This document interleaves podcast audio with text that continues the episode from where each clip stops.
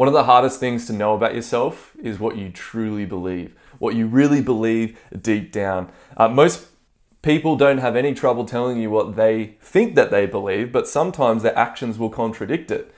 For instance, a guy might think that he can take on anyone in the world, and then a six foot four MMA fighter walks in the room, and all of a sudden it's a different story. I've heard girls say that they don't care what anyone thinks about them, and then they dye their hair some wacky color and get a whole bunch of tattoos, and it's quite obvious that they want people to think quite a lot about them. Um, even I said a few months ago that, oh, I didn't need any motorcycle training when I was getting my L's for my motorbike. And then I went to the learner's course and proceeded to stall multiple times in front of everyone and made a fool of myself.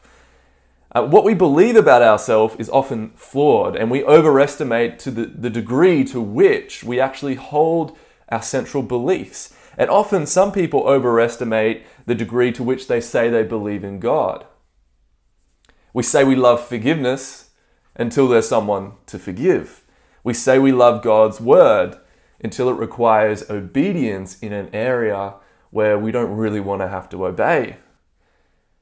I've even heard people say that, yeah, I believe in God, I trust in Jesus, only to walk away from Him much later in their life when the going gets tough. In James 2:19, uh, he says, uh, "You believe that God is one, you do well. Even the demons believe and shudder." Belief is not as simple as believing the right facts, as getting the right things, or ascribing to the right paradigm. Real deep down belief is at the core of who you are and where you put your trust. And often we don't know who we are until tests and trials come along and they show us for what we truly believe. Hardship reveals who you really are, really are. So, what do you really believe? Today, we're going to be looking at one of the greatest tests of faith a human being has ever had experience. We're going to look at the extent to which Abraham went to prove his faith and hope in God's promises, that it was not merely an abstract faith or trust, but it was it wasn't merely cerebral or intellectual, but heart-changing transformational belief at the core of who Abraham was. And so I've got three things I want to show you guys today. Number one, uh, the nature of living faith. Number two, God's provision for those with faith. And number three, the true living faith of the Son. So let's read Genesis 22. After these things, God tested Abraham and said to him, Abraham. And he said, Here I am. He said, Take your son, your only son Isaac, whom you love, and go to the land of Moriah, and offer him there as a burnt offering on one of the mountains of which I shall tell you. So Abraham rose early in the morning, saddled his donkey, and took two of his young men with him, and his son Isaac. And he cut the wood for the burnt offering and arose and went to the place of which God had told him. On the third day, Abraham lifted up his eyes and saw the place from afar. Then Abraham said to his young men, Stay here with the donkey. I and the boy will go over there and worship and come back again to you. And Abraham took the wood of the burnt offering and laid it on his son Isaac. And he took in his hand the fire and the knife. So they went both of them together. And Isaac said to his father Abraham, My father. And he said, Here I am, my son. He said, Behold, the fire and the wood, but where is the lamb for a burnt offering? Abraham said, God will provide for himself the lamb for a burnt offering, my son. So they went both of them together. Late in Abraham's life, I'm sure he thought that all his problems were behind him, that most of his struggles were behind him. He'd put in all this hard work. He'd uprooted his life. He'd moved from Ur of the Chaldeans into the land of Canaan. He moved and settled in some pretty hostile areas. He fought in a war. You remember that? He's dealing with so many internal conflicts and external conflicts, which we saw last week. And now it seems his greatest trial is still yet to come in his old age. And God has for Abraham a test that is quite terrible the more you think about it. God asks Abraham to offer up his son Isaac as a burnt sacrifice.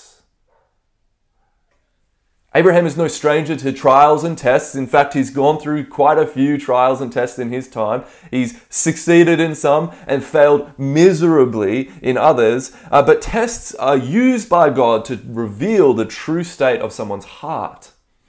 And we remember in the garden, God places before Adam and Eve a choice between the tree of the knowledge of good and evil and the tree of life. And it was a test. It was a test of Adam and Eve. Why does God do this? Well, these tests reveal truths deep within us. It gives us courses of action that we live out into the real world. In fact, without any test, there is no real way to know whether our faith is genuine.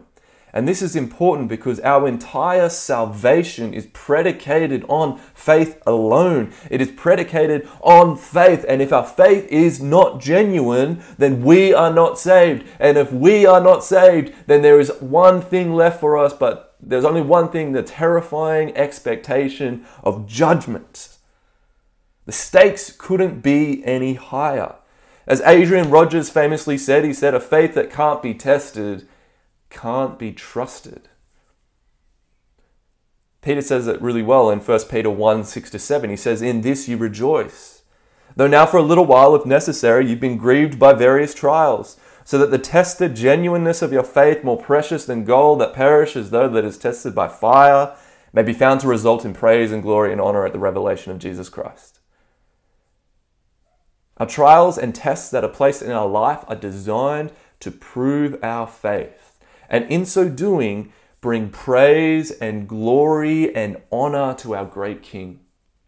Real, genuine, strong faith comes from trials and tests.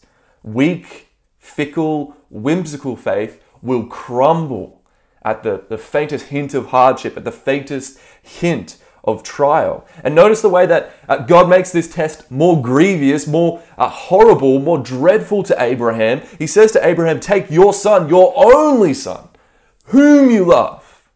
And immediately to anyone with children, the force of this passage is not lost on us. The emotions that Abraham would be feeling right now is just palpable. It's like dripping off the page. God isn't trying to minimize or lessen this blow to Abraham. He wants Abraham to feel every last drop of weight. Sure, Abraham, he would have parted with every animal in his camp as a burnt offering. He would have parted with his own life to spare his son, Isaac. He's already cast Ishmael out of the camp and he's only left with one son, the son of the promise the son he had worked so hard for and waited an unbelievably long time for for humans. And there is so many problems with this. So many doubts, I would imagine, just walk, working their way through Abraham's head. Uh, God had already forbidden murder. You remember in Genesis 9 6, whoever sheds the blood of man, by man shall his blood be shed, for God made man in his own image. Murder, uh, sacrificing your son, is very much against what God had said. And how can the unchanging, the unchangeable God contradict himself? It contradicts, uh, it conflicts with our nature, who we are as parents. Only the most evil of fathers would mean harm to his children. Fathers are designed to protect their children, not to turn the sword inward on their family. And how would Abraham be able to live with himself? Let alone look Sarah in the eye again. What would all the surrounding nations say? There are so many problems at the surface of this, and you must understand Abraham has heard the voice of God for decades. He's heard the voice of God for a long time. He knew God, he knew God's voice, and he would not follow any other voice. He knew for certain that the God he loved had commanded this. And so, what did Abraham do? He arose early. He got up early. He didn't spend time thinking about it. He didn't talk himself out of it. He didn't let his heart become hardened against it. He took some turbans, he saddled up the donkey, and he set out with his son because if he gave himself an opportunity to talk himself out of it, he likely would have. And listen to how Isaac speaks to him. He says, My father. And these words must have melted Abraham's heart. Uh, Matthew Henry says that this would strike deeper into Abraham than his knife could ever go into Isaac. And despite this, Abraham had faith. He had faith that God would provide the sacrifice. That's what he says to his son Isaac. God will provide. And the obedience from Abraham was amazing. This is his big test. This is his moment. His entire life has led up to this point. Would the man of faith blink? Would the man of faith quit now after all he had been through? Did he trust God? Did he trust that God was good? Did he trust that God was righteous and altogether holy and had good things in store for those that love him? We will have moments in our life like this too. Moments of trial and test, not in the same way as Abraham, but we have moments where things go bad and we wonder, where is God? Why is he not here? We wonder whether God loves us. We wonder what his plan is in these moments. And in these moments, when you go through them, do you trust him? Do you trust that he is good? Do you trust that he is altogether righteous? Do you trust that he loves you and has good plan for those who love him?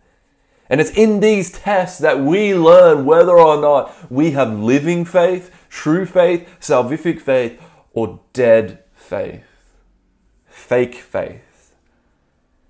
James talks about this event in, in the book of James, and listen to how he words it James 2 21 to 23. He says, Was not Abraham our father justified by works when he offered up his son Isaac on the altar? You see that faith was active along with his works, and faith was completed by his works. And the scripture was fulfilled that said, Abraham believed God and it was counted to him as righteousness, and he was called a friend of God.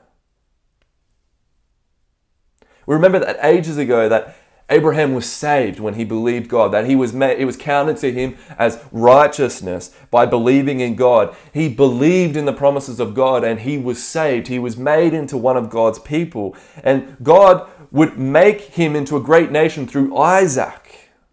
But it wasn't until that belief was put to the test that the scripture here says that in a sense it would be fulfilled. In a sense that he would show that faith to be genuine. And what was the test? Was God testing Abraham's loyalty? Was God testing if Abraham loved him more than his only son? Well, not quite. Those were elements of it, for sure. But the test was whether Abraham believed God. That he believed that God would set his descendants from Abraham, Isaac. Genesis 17:19 I will establish my covenant with Isaac as an everlasting covenant for his offspring after him. And so Abraham knew Isaac would survive this. He didn't know how, but he knew uh, Isaac would survive. Abraham knew God would protect Isaac. This is why it's real faith, not blind faith. God is telling Abraham to kill the promise. Not just his son, but the promise. The promise he made long ago. God is telling Abraham to kill the everlasting covenant he made with him to see whether or not God would still bring it about. Listen to Hebrews 11 17 to 19 says, By faith, Abraham, when he was tested, offered up Isaac. And he who had received the promises was in the act of offering up his only son, of whom it was said, Through Isaac shall your offspring be named. He considered that God was able even to raise him from the dead, from which, figuratively speaking, he did receive him back.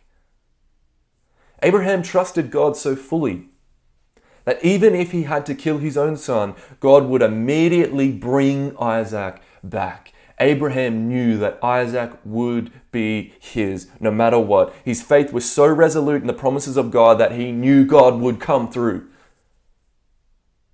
He knew God would come through. And friends, this is why this event is so monumental. It represents trust in God pushed to its most extreme limit. It shows us why Abraham is truly called the father of faith. And all of us parents can say amen as we look at what Abraham has done and we see that that is real, tangible faith.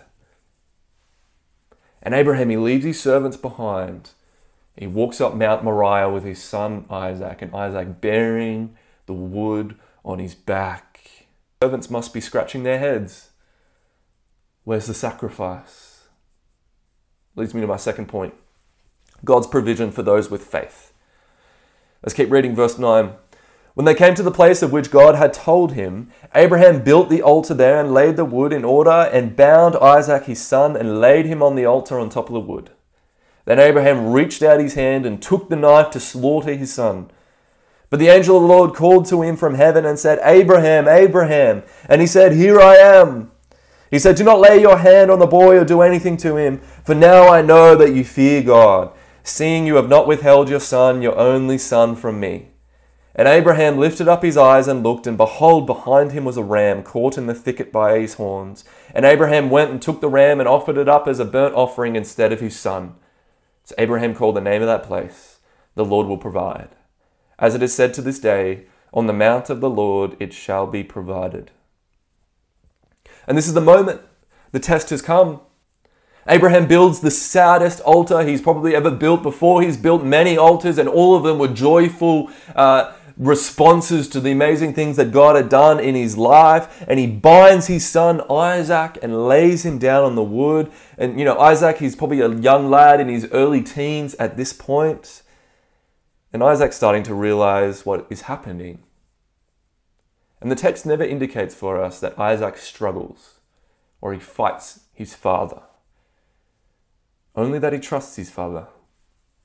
with one final kiss, Abraham raises the knife up to the sky and he's about to bring it down on his one and only son. And in this moment, heaven and earth, God, angel, and man was witnessing this spectacle as Abraham was offering his son in pure faith and obedience to God. Abraham's only son that he loves, the joy and laughter of his mother Sarah, the hope of the church will die by his father's hand. And as that comes down, a voice rings out, Abraham! Abraham! And he looks, and there's the voice of the angel thundering down from above, and it stops Abraham's arm from swinging down. And he says, Do not lay your hand on the boy, don't do anything to him. And imagine the moment, just how wonderful, how relieving, how terrifying all at once. Abraham's trust in the Lord was vindicated. He was proven that indeed he trusts and fears the Lord. And his son was given back to him. And Abraham had not withheld his one and only son from God. And God has proven himself true because he provided a sacrifice for Abraham, this ram with its horns caught in the thickets. And there, Abraham sacrificed it in worship to his Almighty God as a substitute for his son Isaac. And Abraham called the name of the place Yahweh Yireh, the Lord will provide, because on the mount of the Lord it shall be provided. God provided for his people. And in the times of testing, we question God's goodness we question whether He has a good intention or a good plan for us. When Christ was in the garden, there was much evil planned for Jesus in that moment. And he was sweating drops of blood, which you can do when you're put under enough stress. And he asked for the cup to pass for him, but not my will, but your will. Christ knew that God's plans were good even though Christ had to go through the trial. And when Christ calls us as his followers to lose everything for him, even our very lives, for the sake of following him, do we trust him? Because he's not telling us to embrace evil and destruction, but to embrace loss so that we can have gain. That he has a good plan for us because God promises to provide. Matthew 6:33 But seek first the kingdom of God and his righteousness, and all these things will be added to you. When we trust God completely and fully with our lives and we loosen the grip of the things that we hold onto so tightly, we often see that God gives these things back to us. But now these things are given back to us, and the power that they once had over us has now been relinquished. No longer do we cling to these as our things of ultimate value, but we recognize with open hands that God is the only thing of ultimate value.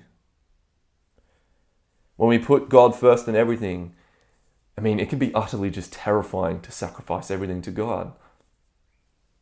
But when we do, we find that He does indeed have good things planned for us.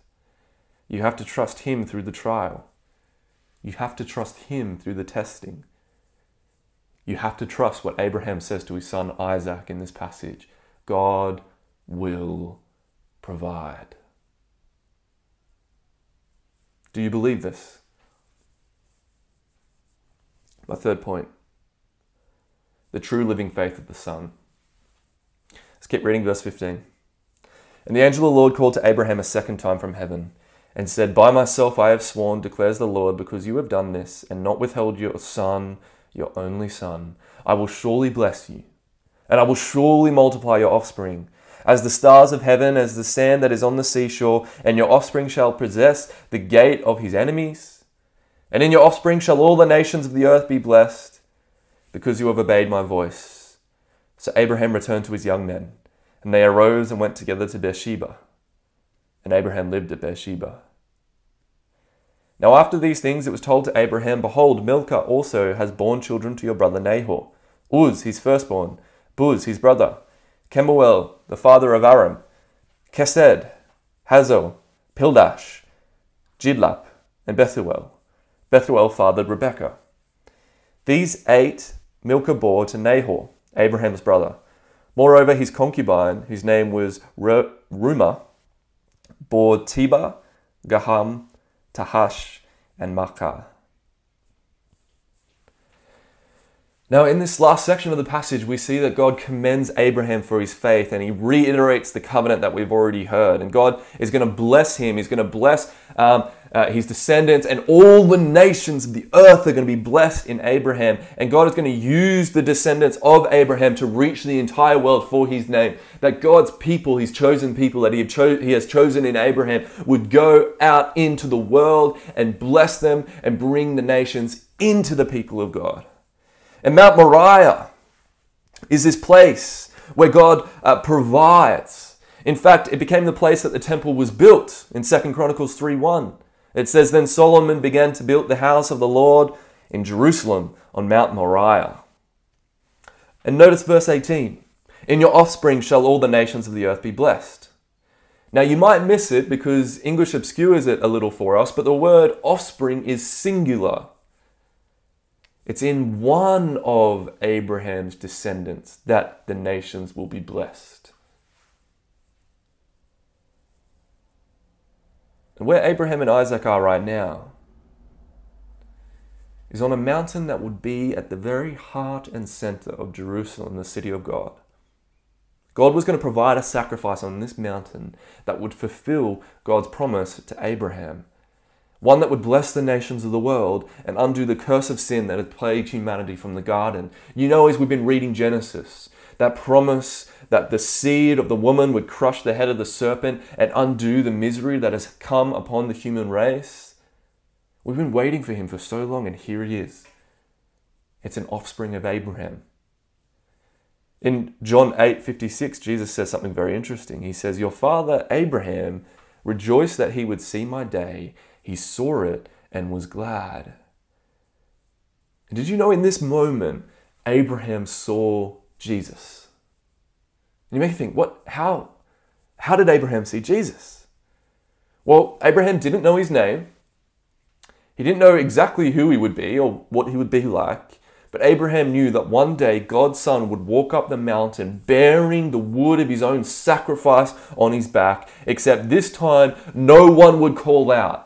When Abraham, his knife came down on Isaac, someone called out, Abraham, stop. But when that knife is coming down on God's son, no one was there to call out. No one would call out. This time the sacrifice would go ahead and all the nations of the earth will be blessed.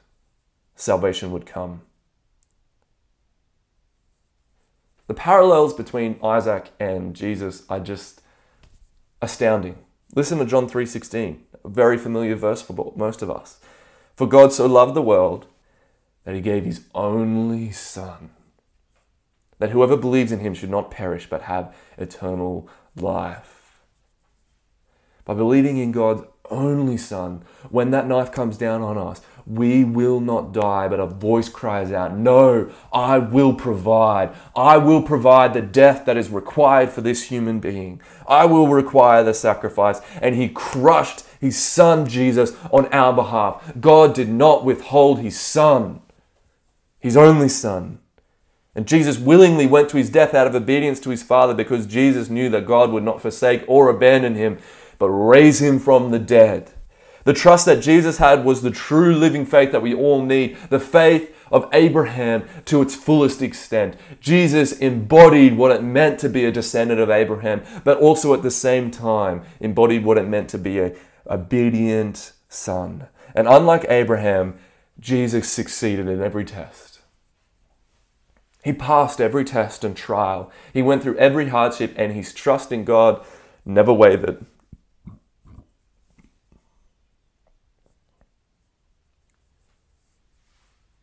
Abraham went to sacrifice his son to the God he loves. God the Father sacrificed his son for his enemies. Do you see the difference?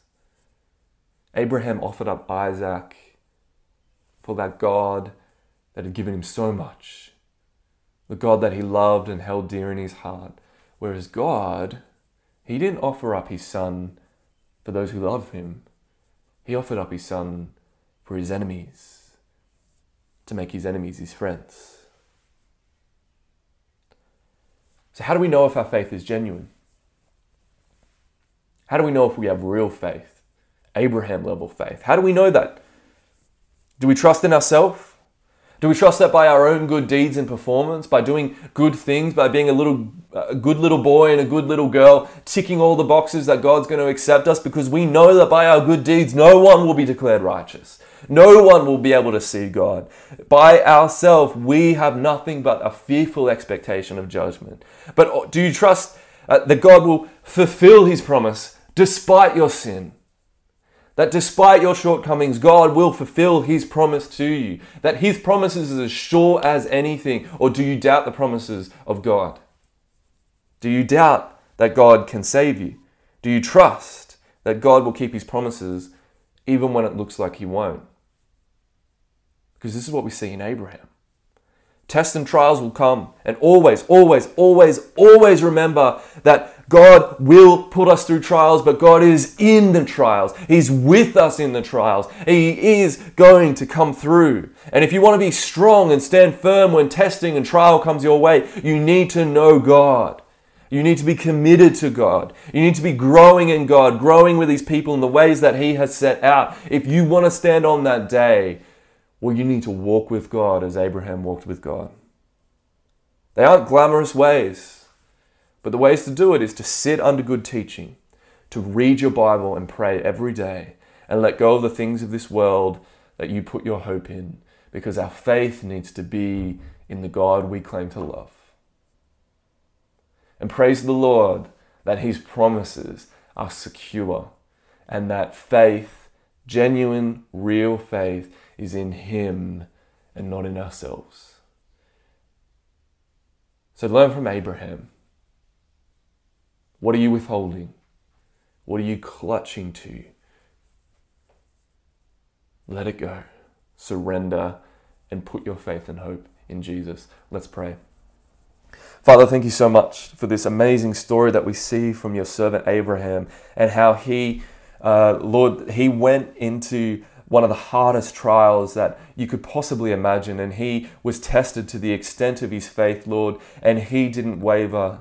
And he went and he offered his son Isaac, knowing that you are good and have good plans, and that you would return Isaac to him, and that th- that sacrifice would not result in the death of his son.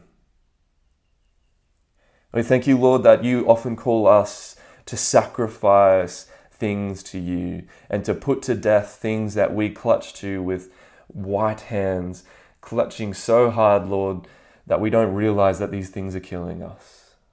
Lord, help us to relinquish everything to you and trust that you are good and that you have good plans for us and that things are better off not having them than clinging to them. For as your son says, what does it profit a man to gain the whole world and lose his very soul? We know, Lord, that faith and hope and trust in you is the best things that we could possibly have. And so, Lord, I just pray for my friends. I pray for my friends that are listening. I pray for my friends that um, don't know whether or not they trust in you. Lord, would you give them real faith this day, that they would relinquish the things they hold on to, that they would trust in your Son, Jesus.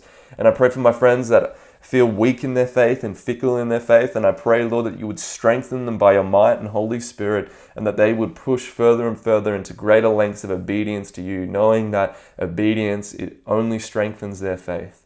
And we know, Lord, that obedience does not save us, but is a result of real faith. And we thank you, Lord, and we pray that you grow us up into this living faith. In Jesus' name, amen.